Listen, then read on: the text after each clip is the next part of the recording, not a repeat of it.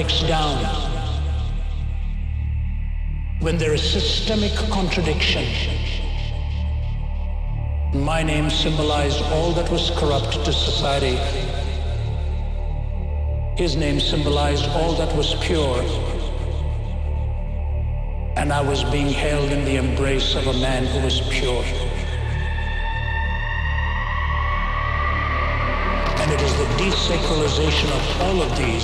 that has put us in the mess that we find ourselves. Think of what it is when God himself puts his arms around you and says, Welcome home. What love is this? It is God's love. And no other love can be defined until that love has properly been understood.